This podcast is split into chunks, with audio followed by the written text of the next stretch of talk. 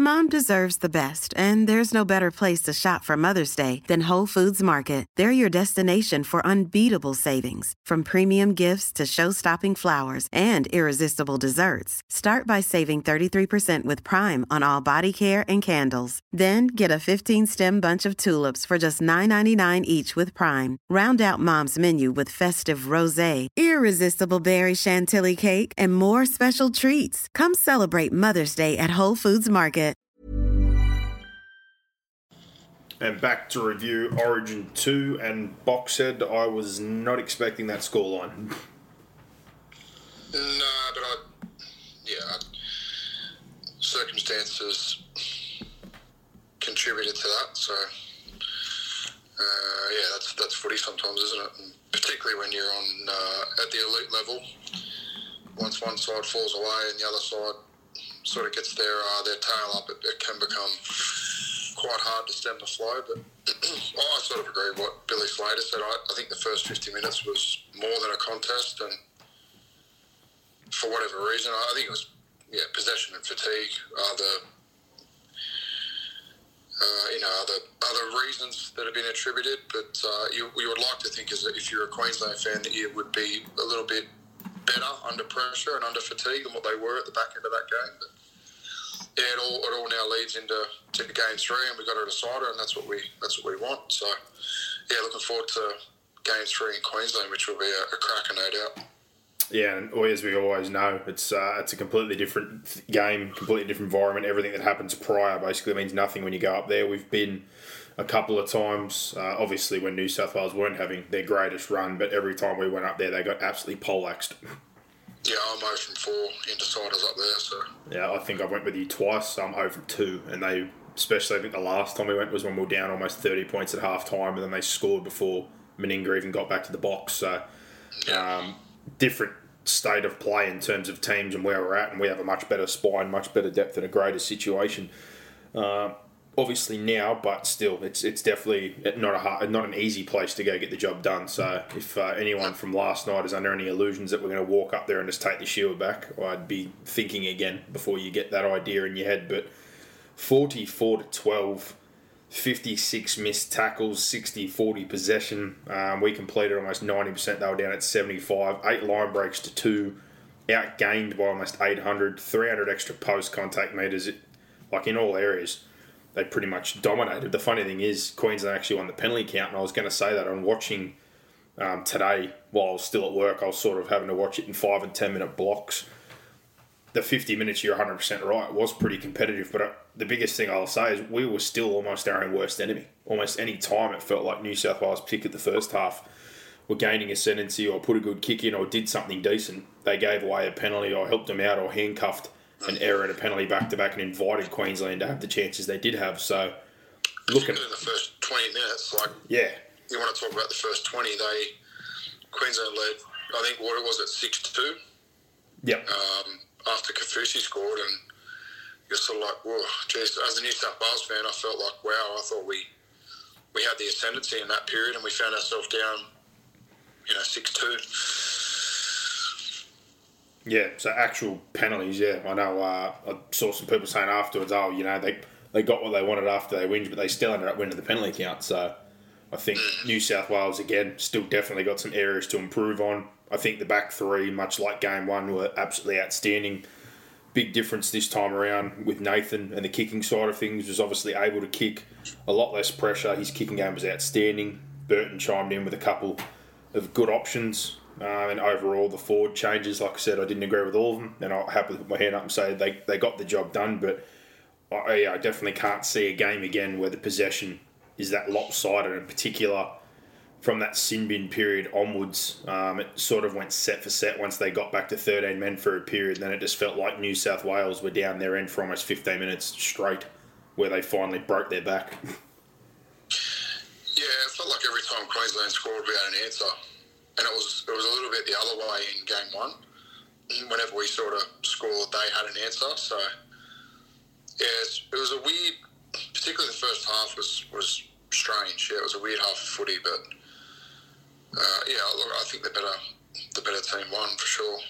Yeah, definitely agree with that, and I think probably the bigger one for me in this game. Like last time, we struggled to get going. Obviously, the ruck, we didn't lay in, we didn't slow them down. They seemed to win that area. They won the middle of the field. This time around, there's no doubt who won the middle of the field, who was better in the ruck, the set distances for the game. New South Wales averaged 43 metres a set, Queensland only 27.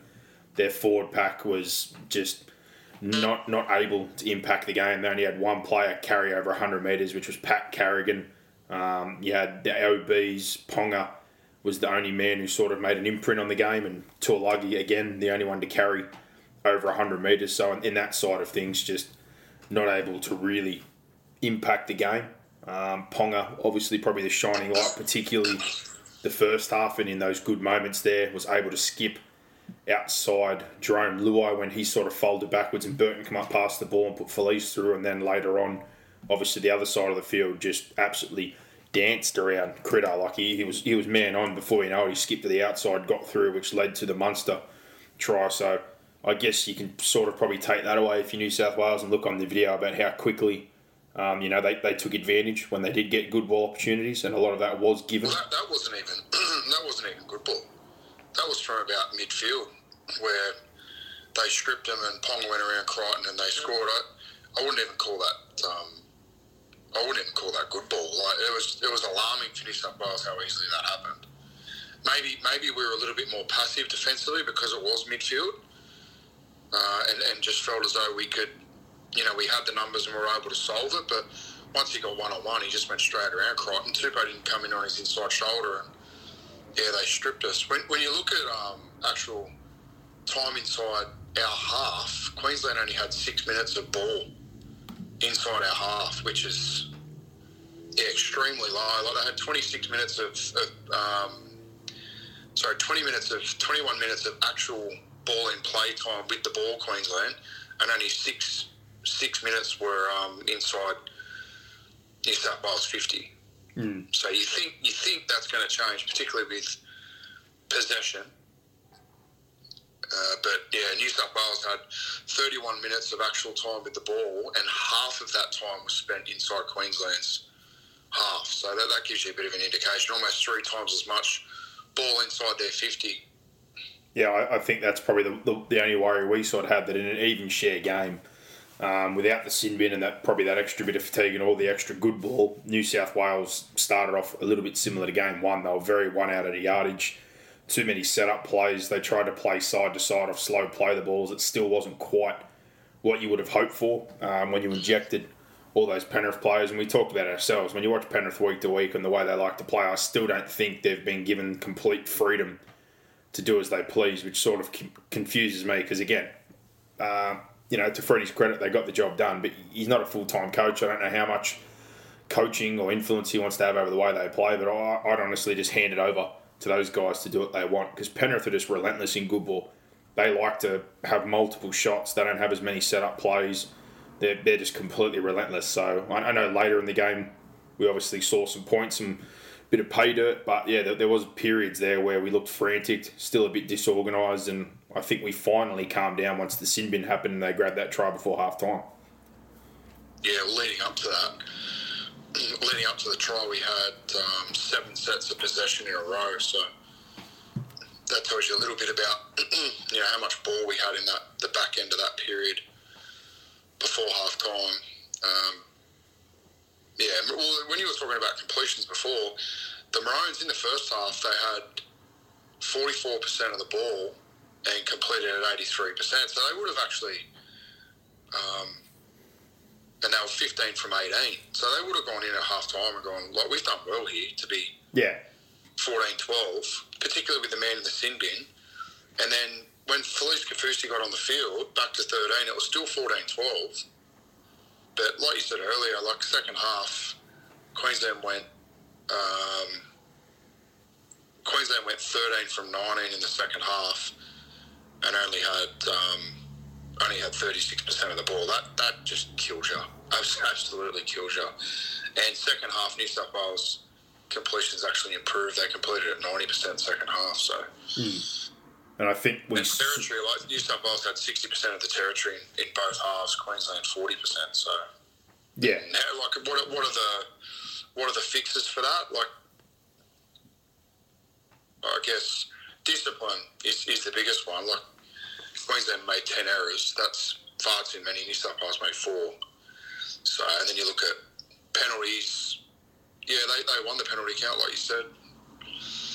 Um, yeah, yeah. I, I just think, yeah, that, that all those circumstances, particularly in the middle, that middle period of the game where they had Felise Kaufusi off, uh, New South Wales, the possession that New South Wales had during that period was just huge. Queensland only had five sets of six during that 20 minute period. Yeah, well, and on the back of it as New well. South Wales had 16 sets during that period of time. I'm looking at a, I'm looking at a bar graph at the moment. Yeah, and on the on the back of that as well. Not to mention, like we said, they obviously get him back on the field, but then they did themselves no favours. They had the Taulagi drop, which invited us back inside after multiple sets. Cobbo made another error, gave us good field position, so we had multiple chances. We had Yeah, when you were talking about our back three before, the New South Wales back three went 720 metres to Queensland's 295. yeah, and thirty tackle busts as well. It's ridiculous. So you're talking about not only just the meters, set starts, field position, territory, where you're playing the football, you know, Yeah, dis- disrupting rucks, extra efforts, repeat tackles, broken down play. Like yeah, our back three were incredible, and probably another point to what you know opened things up in the second half. The transition, which you know, coming out of the backfield instead of just taking one out, scoots. Our back three started to link up. Our centers started to get there as well and actually help out a bit. And we were moving the ball out of Yeah, it was just one of our criticisms out of the first game, wasn't it? Yeah, Just 2 1 out and not even really looking for a pass or looking to break them up. We just sort of ran into them and then we just run our back three into them for the first three plays and expect to for that to work. Yeah, and you, you- your two leaders for the second half in particular, James Tedesco and Nathan Cleary. Now, on, on watching again, Nathan Cleary's kicking game with some actual cover and playing a bit more off the front foot was outstanding, but the transition and the backfill Yeah. was led by Teddy, and uh, I'm not taking anything away from Brian and, and, and Tupou, who were both outstanding as well, but Tedesco in particular with some of those transition plays, like there's just real simple moments. One where he caught and he just jumped down the short side, took about 15 metres, tipped onto Martin 30, does that double effort where he jumps on the back of it, gets midfield, pinballs off a couple of blokes. Like that, those two were critical in the second half at just taking advantage. Tedesco really leading us with our set starts and our field position. That just allowed Nathan to put his hands all over the game. He started touching the ball a lot more. He worked the middle third um, twice there. Obviously figured out, as everyone could see on TV, that the deck was very slippery. Both his tries coming back against the grain when they finally decided to play a little bit more direct and stop the sideways bullshit off slow play the balls. And that first one, when I saw it on replay in particular, you know, three guys fell over when he cut back on the inside. So I, I wish maybe a little bit earlier we would have changed the angle up a little bit or tried to drop back on the inside. The only time we sort of countered their edge defense jamming was the Matt Burton try, where after getting jammed and stopped a few times, Nathan obviously put the kick in behind to sort of, you know, put a bit of a warning shot there. I guess if they were going to jam, we'll, show something else, and it, it hit pay dirt as well. Yeah, but Cleary, yeah, his kicking game, like you said, particularly second half, was was unbelievable. Yeah, Yeah, and just his control, some of the kicks to force repeat sets and kicks into space, forced a uh, line dropout as well during that time. yeah, And he was our dominant kicker, which was good. The second second dominant kicker was Burton. Burton actually kicked the ball five times, which we highlighted in our preview as something we wanted to see, and it was effective. I think he got for the five kicks, he actually got two results. yeah. And I, I tell you the other thing for him, he lands those long kicks in good position. It wasn't just hit and hope. Like he It's threw. not, they're not hitting hope. That's why Nah. actually I, I was I was hoping that New South Wales would, um, you know, utilise it.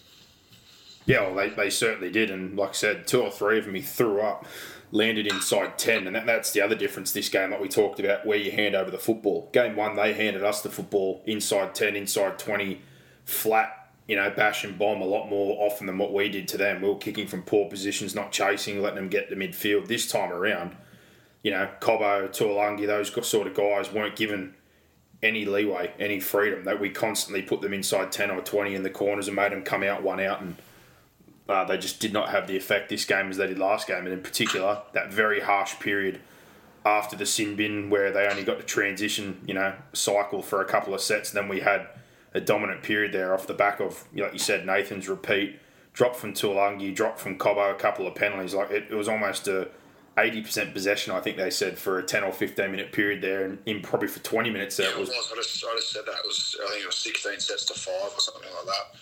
So, yeah, on replay again today, it was harder watching it broken up, but really narrowing it down. For 50 minutes, I thought they did very well to hang on. Um, I, I must say again, I felt for New South Wales dominance that a lot of the opportunities that were given to Queensland were self inflicted with penalties um, and handcuffing back to back. But it was nice to see, I guess, that, um, you know, feeling that they were in control, that they finally sort of broke it open.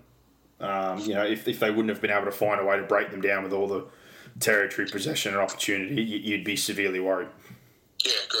100%. But if, if attacking wise, you got to watch that last sort of 30, 35 if you Brad Fittler and go, this is what we need to do. We can't be having too many one outs. We can't be shifting sideways off slow play the balls. Like they, they were a lot more direct. They changed directions a few times.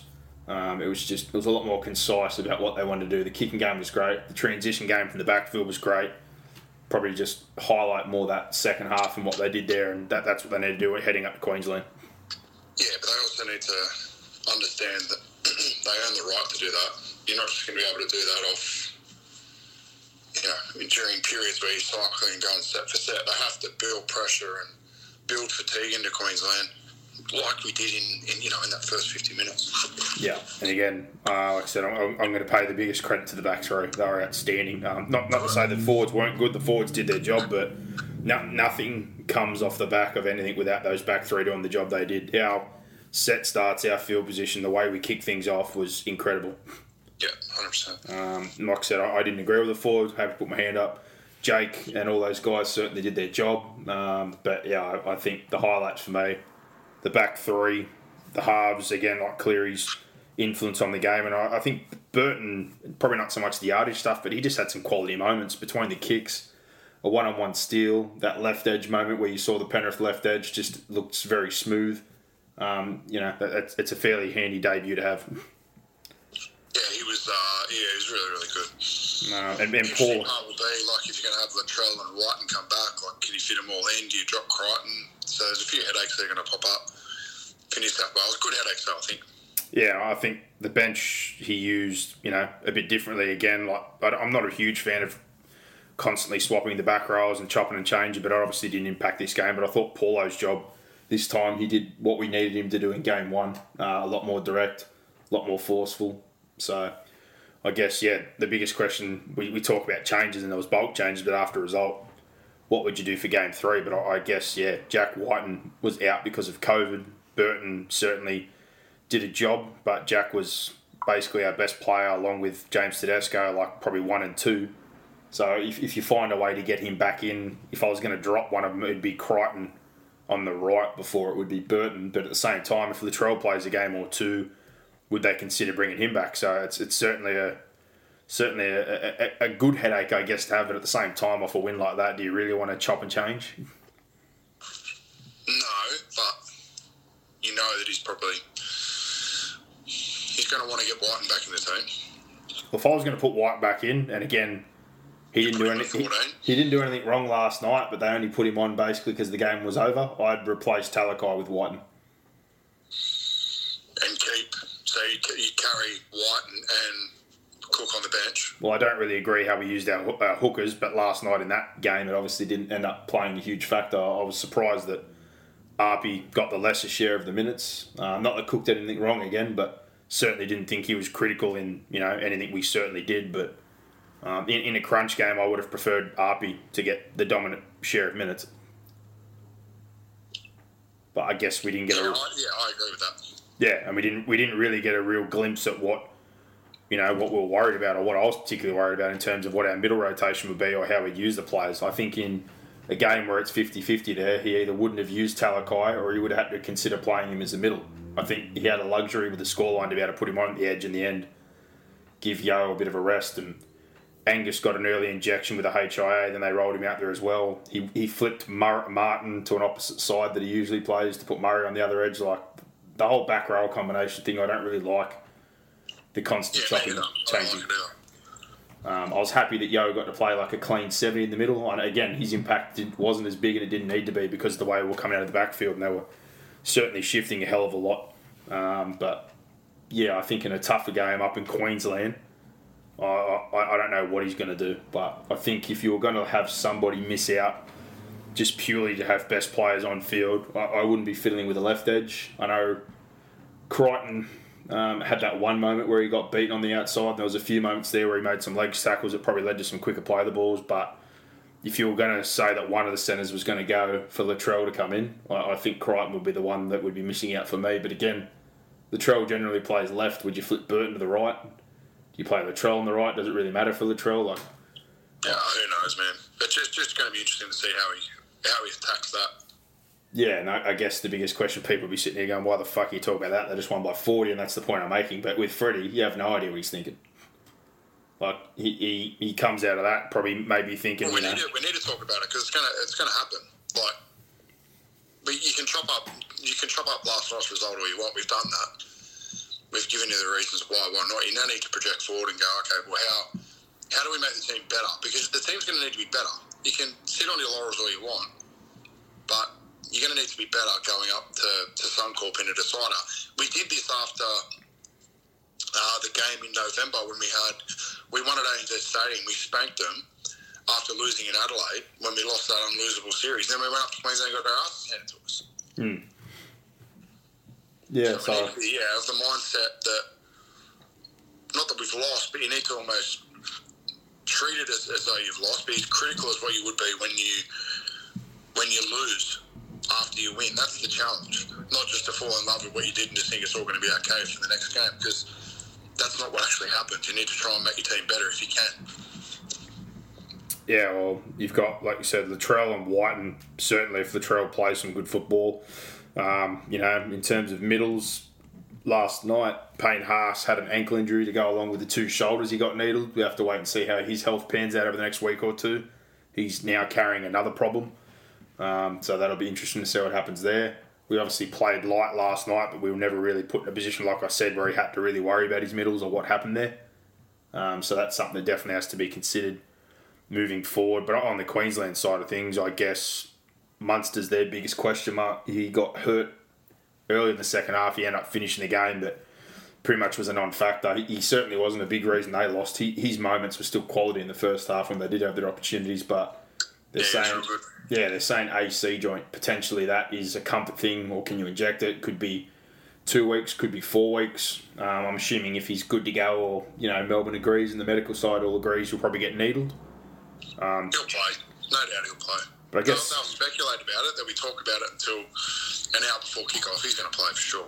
I think our sort of question again last night for them is probably a question we've had over Freddie a lot of times is just the use of interchange. So Tino last night only got 38 minutes. Papalii again played 26 minutes, an even shorter first stint, and then a very short second stint. Arrow got 25. I know he had HIA, but not a lot of minutes. And, and Nanai, when he came on, missed a very, very poor one on one tackle with Jarome Luai and then wasn't tied in when Felise come across on the other try where, you know, Angus just drove a bus through that gap. But I guess I think like you know I know Collins does a job and Carrigan does a job, but when you've got a, a bench predominantly made up of middles and rotation, I wouldn't be leaving anyone out there that long, and especially with the amount of defence and work they did last night. Like I think he needed to make changes earlier, freshen up his middle. Yeah, but there were signs in the first game that he was struggling with his rotations because I think he made. Did he make five changes in the first half last game? I think he did. He Two was- of them were four, so I think he made three, three in a row. He went bang, bang, bang at about the twenty-five minute mark. Yeah, and then he had two injuries. He did both middles and he did his hooker, and then he, he obviously yeah, had those two force changes that that hurt him a little bit. But yeah, it's, it's a different one. And this is why I, I keep talking about. I just think you can we confuse our benches too much in Origin. Like I'd carry a hooker, yeah. I'd carry someone that could cover back row centre, and then I just take two middles, and I'd I'd almost just say to the hooker, like, mate, you're going to go your injury cover, or you're an injection cover, you're a game call, and you know you might not get on. Simple as that. Uh, yeah, I think if Appy's your best hooker, then why is he only playing 30 minutes? Or is it or is it just an admission that you know maybe Cook Cook didn't handle the, the opening or he didn't have the gas to finish last game? Like he, I don't quite understand the strategy there. So I thought we, we brought Cook on at a crucial time of the game, which tells them tells me that maybe Fittler still considers him the number one hooker and he just wanted to put Appy in there for that initial period. Maybe he thinks he's better defensively. Maybe he thinks his deception's a little bit better when you know their their middle forwards were fresh. Uh, but the not the issue, but the the problem that that then creates is that you're going to use.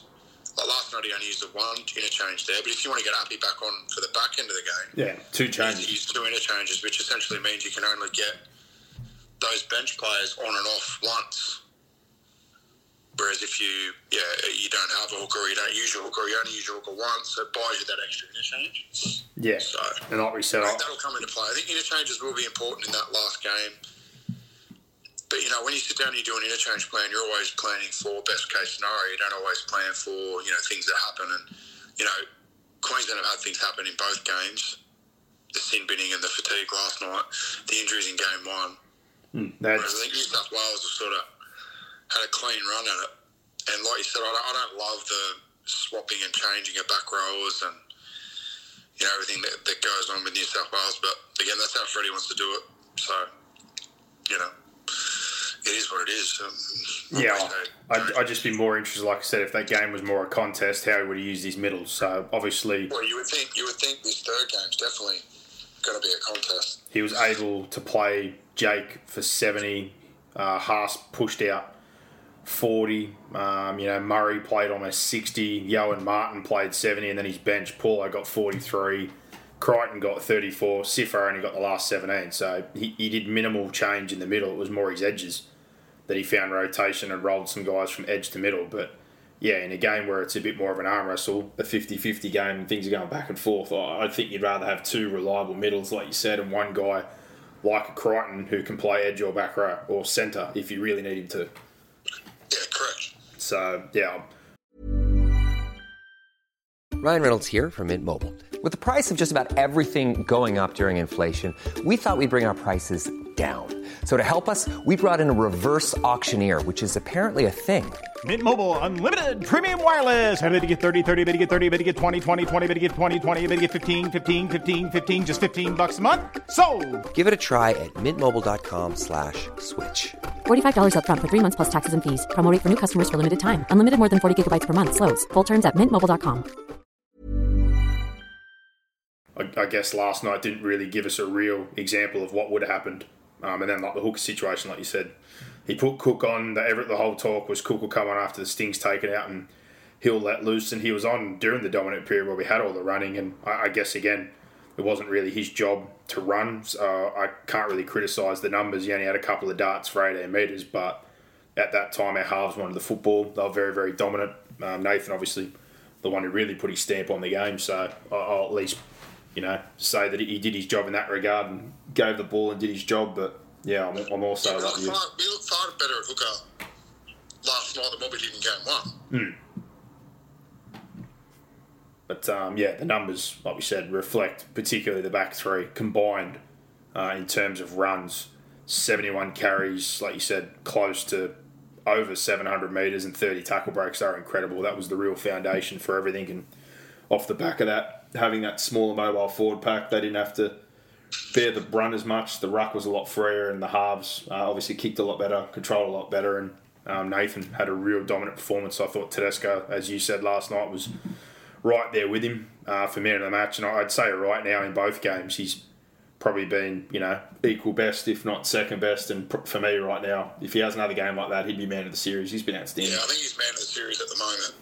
I think he was the second best player on the field in both games so far. He was, uh, yeah, he was really good again. And like I said, I'm, uh, I've been critical of Jake. I'll give him his, his dues. He did his job last night. He didn't meddle as much in the ball playing, which I was happy about he did his job uh, along with all those medals. But again, I'm paying huge respects to that back three. They were ridiculous.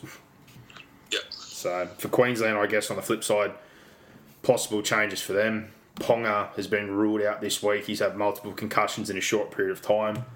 Some people question, you know, Cobbo, was he ready? Um, he come up with four errors last night, game two. Dane Gagai, who's been just a mainstay and so busy and so good for so long for Queensland, was just absolutely non existent. He had a shocker defensively.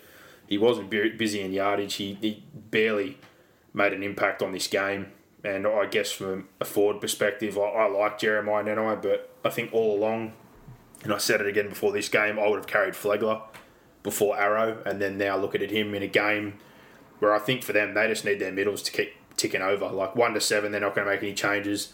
The two nine situation, you can push Hunt to thirteen if you really really want, but I think in that game, especially last night for the periods there where you you didn't have the football and your middles did a lot of defence, you need to roll your middles more often. Like Papalii can definitely play more than 25 minutes. Tino should have played more than 38 minutes. And I know they had a couple of HIAs which gave him some free changes, but I, I think he really underutilised his middle, and I, would want to strengthen my bench. So I'd probably be saying goodbye to either Nanai or Arrow, and I'd be putting Flegler in. Yeah, I could live with that. Um, but yeah, other than that, the advantage I think Arrow's got is he can play middle and edge. Yeah, and that's probably my only thing. I think you've got to have somebody there to do that job. Um, I think Nanai purely an edge, but as an 18 year old in a game like that, I, would want another middle.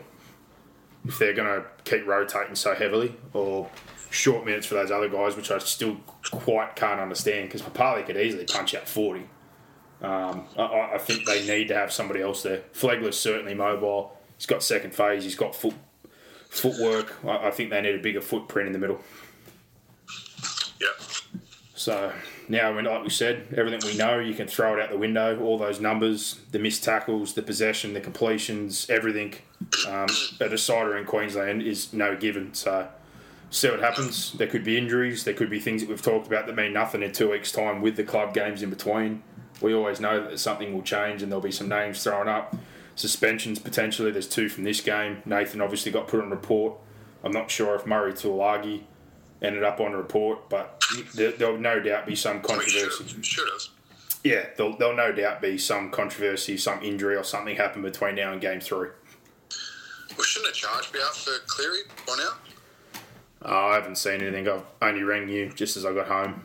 Um, yeah, I, I, yeah, I'm not saying that you should have seen her. I'm just, I, am pretty sure that the, the charges come out the next day. Um, just going to hold on. I'm on the website now. So Damien Cook got charged for dangerous contact. Um, so he's just fined. and that looks like the only charge from the game. So it looks like Cleary wasn't charged and neither was Taulagi. Yeah, so there you go. Damien Cook was charged 5 to 7% of his match fee. So a couple hundred bucks taken out of his uh, fifteen thousand. Yeah. So there you go, all clear. But yeah, we've obviously got a game. Uh, is it a game or two games in between? It's seventeen days now. Uh, only, I. I don't know. They pick the they'll pick their Origin squads this Sunday, won't they? So they play this weekend. So end of this weekend is Sunday the third, and the game's on the fourteenth. So the week after is a four. Yeah, so this weekend's the only round in between, and then the Origin no Origin plays the week after. Yeah. So we'll have to see who gets through this weekend. Obviously, the first game, Manly and the Storm, uh, Munster highly unlikely to back up. DCE and Jake, you'd think would. Uh, we know that Ponga's already ruled out for the Friday game against Newcastle. Penrith were playing the Roosters at home, surely in the situation there, and I'm, I'm sure the Roosters would be hoping so because they pushed all in last round uh, up against Melbourne, and then Melbourne backed all their players up. I'm sure they're hoping that Penrith rest all their Origin players. Well, why would they? They played on Sunday. Yeah, I know, but I'm just thinking with what they've got and the depth they've got, I know the, what the Roosters would be hoping. That's for sure. Yeah, I just think that's unrealistic. It's not going to happen. Cowboys Broncos, um, big implications for top four obviously Haas likely to miss. The Cowboys, on the other hand, I know they lost Cotter pre-origin, but they've got a couple of big wins without him. South, big game for them up against Parramatta. Uh, need to keep winning. Warriors return to New Zealand up against the Tigers, and two teams with minimal origin impact, the Dragons and Raiders, probably the least impact on the Sunday. So you've got Benny Hunt with his, you know, normal turnaround and Josh Papalii as well. Yeah. Um, but moving on, from Origin. Quick review of the, the rep round over the weekend. Uh, the women's Origin game, Brock. Did you happen to catch much of that? No, I didn't because we were playing that night. So Oh, no, I didn't, I didn't see it at all. I saw the result. Uh, I saw some of the highlights. So it looked, yeah, it looked a good game. I think Queensland looked like they snatched it there with the kick, and then the the young lady was offside. So uh, I I thought the New South Wales fullback isn't she an unreal player? Tonegato, yeah. She was. Tonegato, yeah, is it Emma Tonegato? Yep. Unreal. Isabel Kelly had an absolute cracker as usual. The two centres are always very, very dangerous. Um, and the young Newcastle girl, Caitlan Johnston, off the bench, she was outstanding in the front row. She had a huge impact on the game. But yeah, that veteran spine, like I talked about in the preview, Upton, then you got Brigginshaw there, and uh, Brittany Breayley, Nardi, like that. They had a big impact on the game. But the difference in the end, you know, there's just a lot of quality in that New South Wales team. Brig- Brigginshaw is high intellect, isn't she? She just she gets it. She's a very very good player.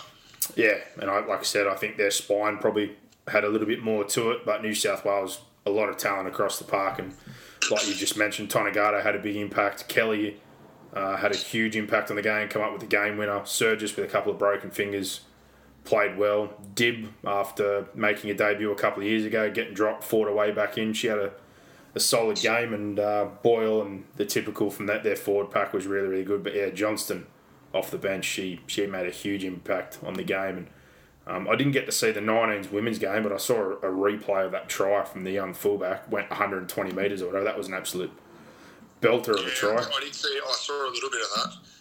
Um, my daughter was actually Lola was in there watching it. So, uh, no, that was a crazy, crazy try because that, that game was on, it, which was good. Like it was, um, it was accessible to our younger girls and our younger generation. Whereas the 19, obviously the 19s men's game or boys game was uh, later, so kids are in bed. But yeah, they got to watch the the 19s. I was sort of we just had it on while we were doing dinner and stuff here on Thursday. But uh, yeah, that was an incredible try. yeah, it was uh, a really, really good effort and a good game that one. And then the 19s men's game, like we said, um, New South Wales absolutely dominant. Started off tight, but turned into a blowout. Well, it started off tight because Queensland had all the ball, really. But, um, yeah, I think some players to look out for, like we mentioned. Uh, I'm particularly happy to see Jonah Pezet, who's at the Storm, play the way he did the other night. He had a real big hand in that win. Moriarty, who you tipped up, I thought he was good. Justin Matamua, who for us played as a half and a back row, was playing as a prop but handling the ball first, distributing, playing like a yo type role. I thought he had a really good game. Um, yeah, he was he was excellent, Justin. Mooney, no surprise. Tumith, the other Tigers boy, no surprise. The one who I'd never seen, who I really enjoyed watching, was the Newcastle back row, Oren Keeley. He's a good footballer. Yeah, tough and strong. Hmm. Did his job. And uh, I know Canberra obviously pushed a lot of their guys up in the cup and they're getting valuable experience earlier, but similar deal. I hadn't seen much of the winger. Um, Asamoah, I thought he, he got bombed. He took everything. His yardage work was good. His finishing was good. Um, they've got him, Morkos, Mooney. They, they had a lot of players in that game. So clearly uh, a credit goes to the late Peter Mulholland for the work he did in his last few years there and some of the recruitment decisions they made. Yeah, they got a lot of good talent coming through, don't they, the Raiders? And on the flip side, uh, didn't really get to see as much as I would have liked from Blake Moser and, and Howarth and a couple of the Queensland guys. But like to be honest, for the most part of the night, they're on the back foot. Um, the better team certainly dominated that contest, and, and you probably didn't get to see the best of uh, you know Fafita's cousin or Robert Toia, who's got big raps at the Roosters, etc. And I know Isaiah Iongi had a hell of an impact at Penrith in recent weeks, but it just shows again the difference when you're playing off the back foot or you're not going forward. And your spine players in particular, like I said, didn't get to see Moser. Duffy, who's potentially going to the Bulldogs from the Cowboys, put a nice kick in at one point, but probably the only guy there you really saw make a huge impact on the game was the Roosters front rower and captain Xavier Va'a. He just carried the house down. He did, yeah. I think going back to your point before that, you know, not being able to play on the back foot, like that, that's an issue we've got in the game at the moment. The spine, the best education you can give a spine player is teaching them how to play on the back foot. Yeah. And sometimes, as a half or a key position player, you've got to generate your own momentum. You've got to carry the ball, get down up, or find some space, or try something a little bit different to earn that momentum. Not just keep doing the same thing. And bitching and moaning that you don't have rock momentum or you're playing off the back foot. You need to find a way to, to generate it. And I think that's what we really need to be doing to our young halves, our 16s and 18s, uh, 21s. They need an education on, you know, of course, playing on the front foot and how you do that, but how how do I generate momentum for my team, or how do I react and respond, and how do I adjust when we're, we, we're playing off the back foot? Because that's the reality of footy. Yeah, sometimes you, you're going to be playing off the back foot. So, yeah, and that's, that was sort of what Freddie said after Origin 1, which I thought was, yeah, not, not, it's nothing against Freddie, but I just thought, isn't that really where our game's at at the moment? Like, we just talk about play the ball speed and ruck speed, and surely we can, we can do a better job as a game coaching our players, particularly our halves and key positions on how to generate their own momentum and, and, and be able to play off the back foot. Yeah, definitely. And uh, moving on to the other games that were on New Zealand, that crowd, the emotion, um, the war cries before the game, that was awesome. And what a sea of red. I think there was more Tongan fans there than there was uh, Kiwi fans, but that crowd was epic. But New Zealand, uh, that's that's a great way to start things off after being away for almost three years and said it in the preview. Um, why you looked across the back lines, the forward packs, and thought these teams are both loaded. The spine ultimately for New Zealand you thought would be the difference, and it certainly was. I thought Jahrome Hughes made a big stamp on that game. Brown had some nice moments, and Joseph Manu ran for 404 metres, which is absolutely ridiculous. I think that's a new record. Oh, that was, like I said, just out of this broke- world. And, I think it broke Clint Gutherson's record for Parramatta. It's the most, yeah, most running metres by fullback ever, I think. and their forward pack was dominant. Um, you know, they, It wasn't just it wasn't just his running game though, Manu. Like his ball playing, I think he hit Fisher Harris at one stage there. Like he, his passing game was really impressive.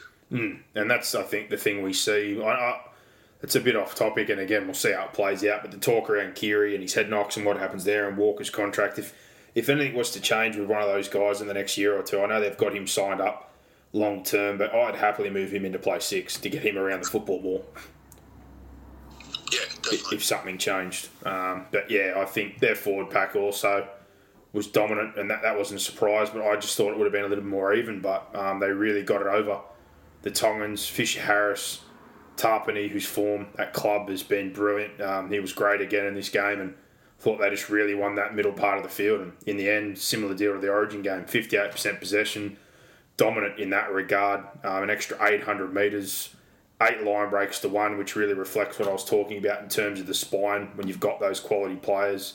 Um, you know, it was a big, big task to put on someone like Amon.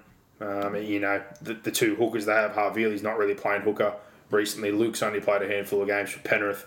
Cooler at fullbacks, barely played first grade. You know, Stags at six, like, you know, the, he wasn't getting a whole lot of help there. So the biggest difference was the spine and obviously the go forward. But yeah.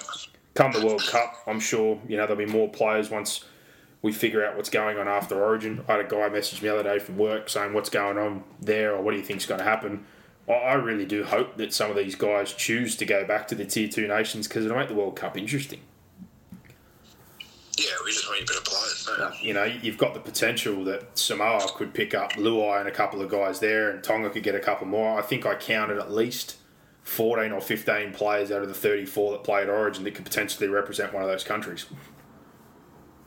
Yeah, that, yeah. You just want your best players being available for the for the World Cup. Simple as that. Hmm. And I'll throw it out there now. Provided that you're not going to disrespect international rugby league, No, in, in that you're trying to make them, you're reaching to find eligibility for them to play for certain countries. Provided that they they qualify, I just think you should just pick your best players. Yeah, and I think it's a bit of a reality check because I know Mal Meninga's throwing up now going, well, they should have to pick and stick and have the reality. But for a long time, Australia also poached players as well. So you can't have your cake and eat it. I agree. And on the flip side of that, for Origin, well, you know, these guys are born here, so they do deserve to represent their states. But if they do have another heritage or for their parents come a World Cup year, don't we want international football to be better? We don't want Australia to stack up their squad with a bunch of guys or second and third picks, whether they're just part of the squad. You, surely we'd rather them go play for nations that they have bloodlines to and, you know, boosting the international game. Yeah, spot on. So I really think from that perspective, depending how it plays out, I had a look at the odds the other day. I think New Zealand were about four dollars. Depending what happens with some of those guys not representing um, Australia. I, I like the like the New Zealand side. I think I might have a, a dabble. Yeah. Go. Um, yeah, potentially we could have four really strong sides heading towards that World Cup. Uh, Samoa Cookies, Cook Islands, um, bit of a blowout game. Probably could have been a bit more, but I guess this one's just the difference in quality. There's a couple of guys that have obviously had some experience in systems, played some first grade football, but the Samoan side was fairly heavily stacked and again could be even stronger come the World Cup. And, uh, you know, the floodgates opened very, very early. The Cook Islanders were able to stem the flow and grab a couple of tries in the second half there, but at the back end, uh, Samoa continued to blow the door off the hinges and Nofoaluma grabbed four. Tago, Taylor and May. Um, the Penrith boys had an absolute field day and their edges had an absolute field day. Eight tries. Yeah, just outclassed them, didn't they? Yeah. Simple as that. hard task, like we said, for a lot of guys that, um, you know, probably aren't playing at as high a level. They had a lot of guys that are cut players or massy players and a few younger guys there that are going to keep progressing. You know, you got a good glimpse again of a couple of the young Brisbane forwards. Uh, Xavier Willison, who played a couple of games last year. Pia Kura, as I spoke about, signed that huge deal. Um, you know, the young fullback, K.O. Iro, played a pretty good game. He's in the Shark system, trying to make his way through. And then you had some of those veterans. Uh, your mate, Def Janiella, got a late call up, played on the wing. Anthony Gelling, who's played over here and in the Super League, uh, you know, had a part to play. Tinirau Arona obviously spent some time in the NRL. So, um, yeah, there was a couple of guys there uh, on all different ends of the scale. But Samoa, really dominant, um, Yeah, plus, plus the Rennie boys who were, with us at Mounties last year. Yeah. But Mountie, uh, like I said, not Mountie, sorry. Samoa, really dominant. Their back five, almost all of them 100 plus, 200 plus metres, 1,000 metres almost between the back five. Halves had a field day playing off the back of them. Harris Tavita and Milford and Martin Taupau, Molo, etc. Just laid a really good platform. So again, um, pending who they get back for the World Cup, going to have a really, really strong outfit. Uh, Matt Parish leading them uh, over to play in that World Cup.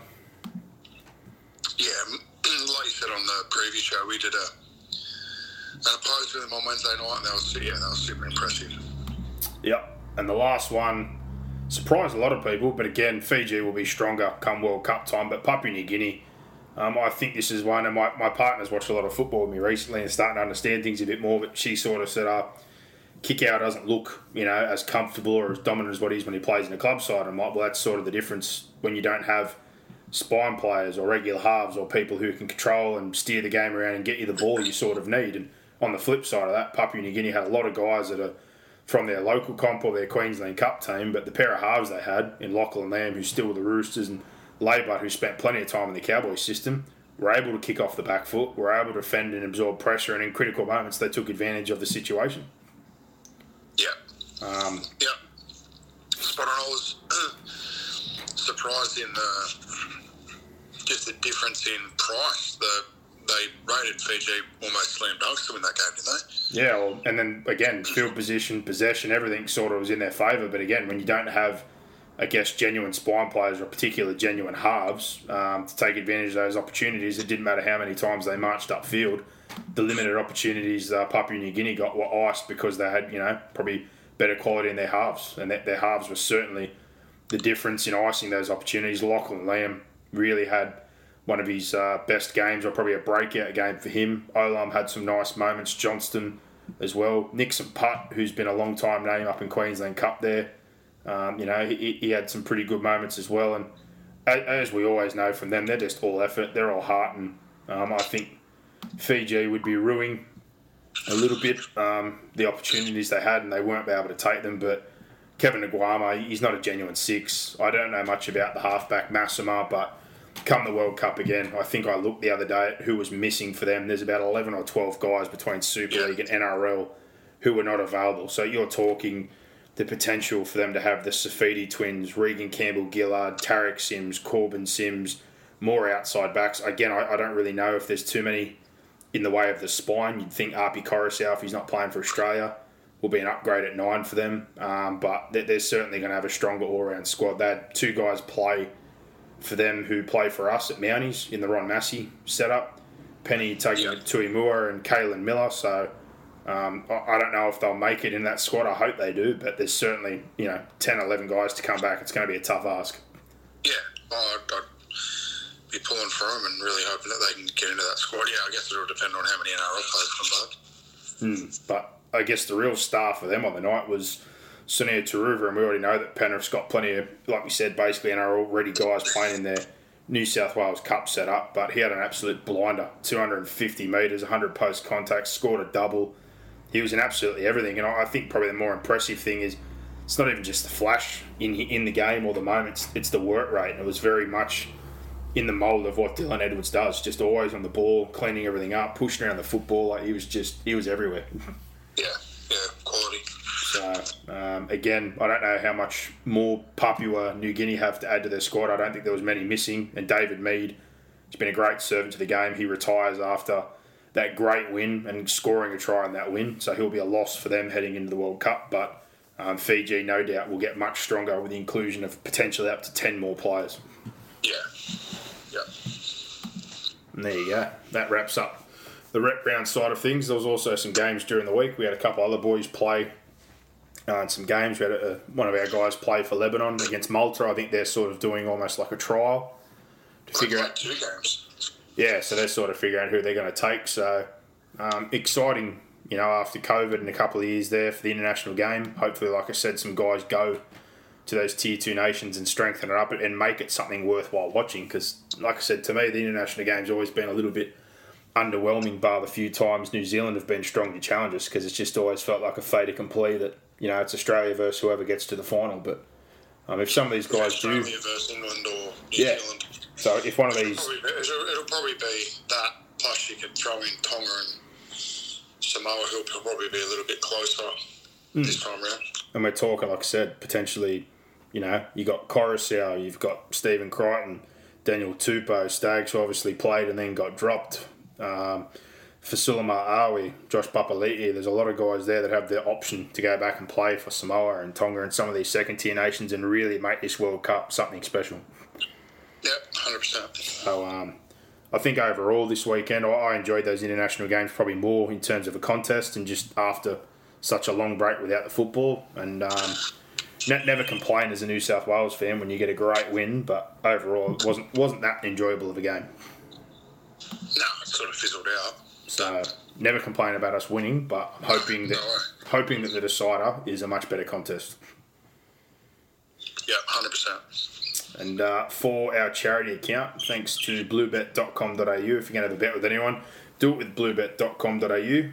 Found a winner, had Matty Burton any time, so that's 95 into the kitty. And I think from off the top of my head, that takes us up to $572 for our charity, Bears of Hope. So hopefully you get some more winners in the weeks to come. And the offer they had for man of the match to beat Munster or Cleary at $5 obviously came up trumps with Cleary having a big game. So if you're on that one, big, uh, you know, plenty of uh, coin, I'm sure, got paid out. So good one there by bluebet.com.au. Boxhead, anything else to add? No. There you go. What are we So, going to do? We're going to do a preview later in the week. Is that what we're doing? yeah, well, I guess tomorrow's Tuesday and the round kicks off. There's a kick off on Thursday again, so it's I not. think so. Yeah, Manly and Manly Melbourne on Thursday. So we either back it up straight away tomorrow night or Wednesday. Probably Wednesday. There you go. So we'll see how things go. But if not, uh, you'll hear from us tomorrow or Wednesday for preview of the round. So it'll just be yeah, we may as well do Wednesday actually because it'll be a bit shorter. Just be a preview and Yep. tips. Yep. Um, It'll be about a half hour if that. There you go. So everybody there, fingers crossed that everybody gets through, you know, safe with injury and suspension, and they're available for Origin three. And what a game we have! If you're lucky enough to get your hands on tickets, they were already sold out before kickoff. There was only single seats left. They're all gone now. I had to look on eBay to see if there was anything up for sale. There was nothing up for sale. So people holding on tight after a couple of years of not being able to go uh, to the football, particularly from New South Wales and anywhere else. So um, that's a hot ticket to get to that decider. Yeah. But there you go. Boxer, I'll speak to you Wednesday night, and for everybody out there, we'll uh, enjoy your week and we'll talk some more footy. Bring it on. Give us more. Give us more. Where are you going? Where? What, what, what, what's going on here? Is that it? Is that it?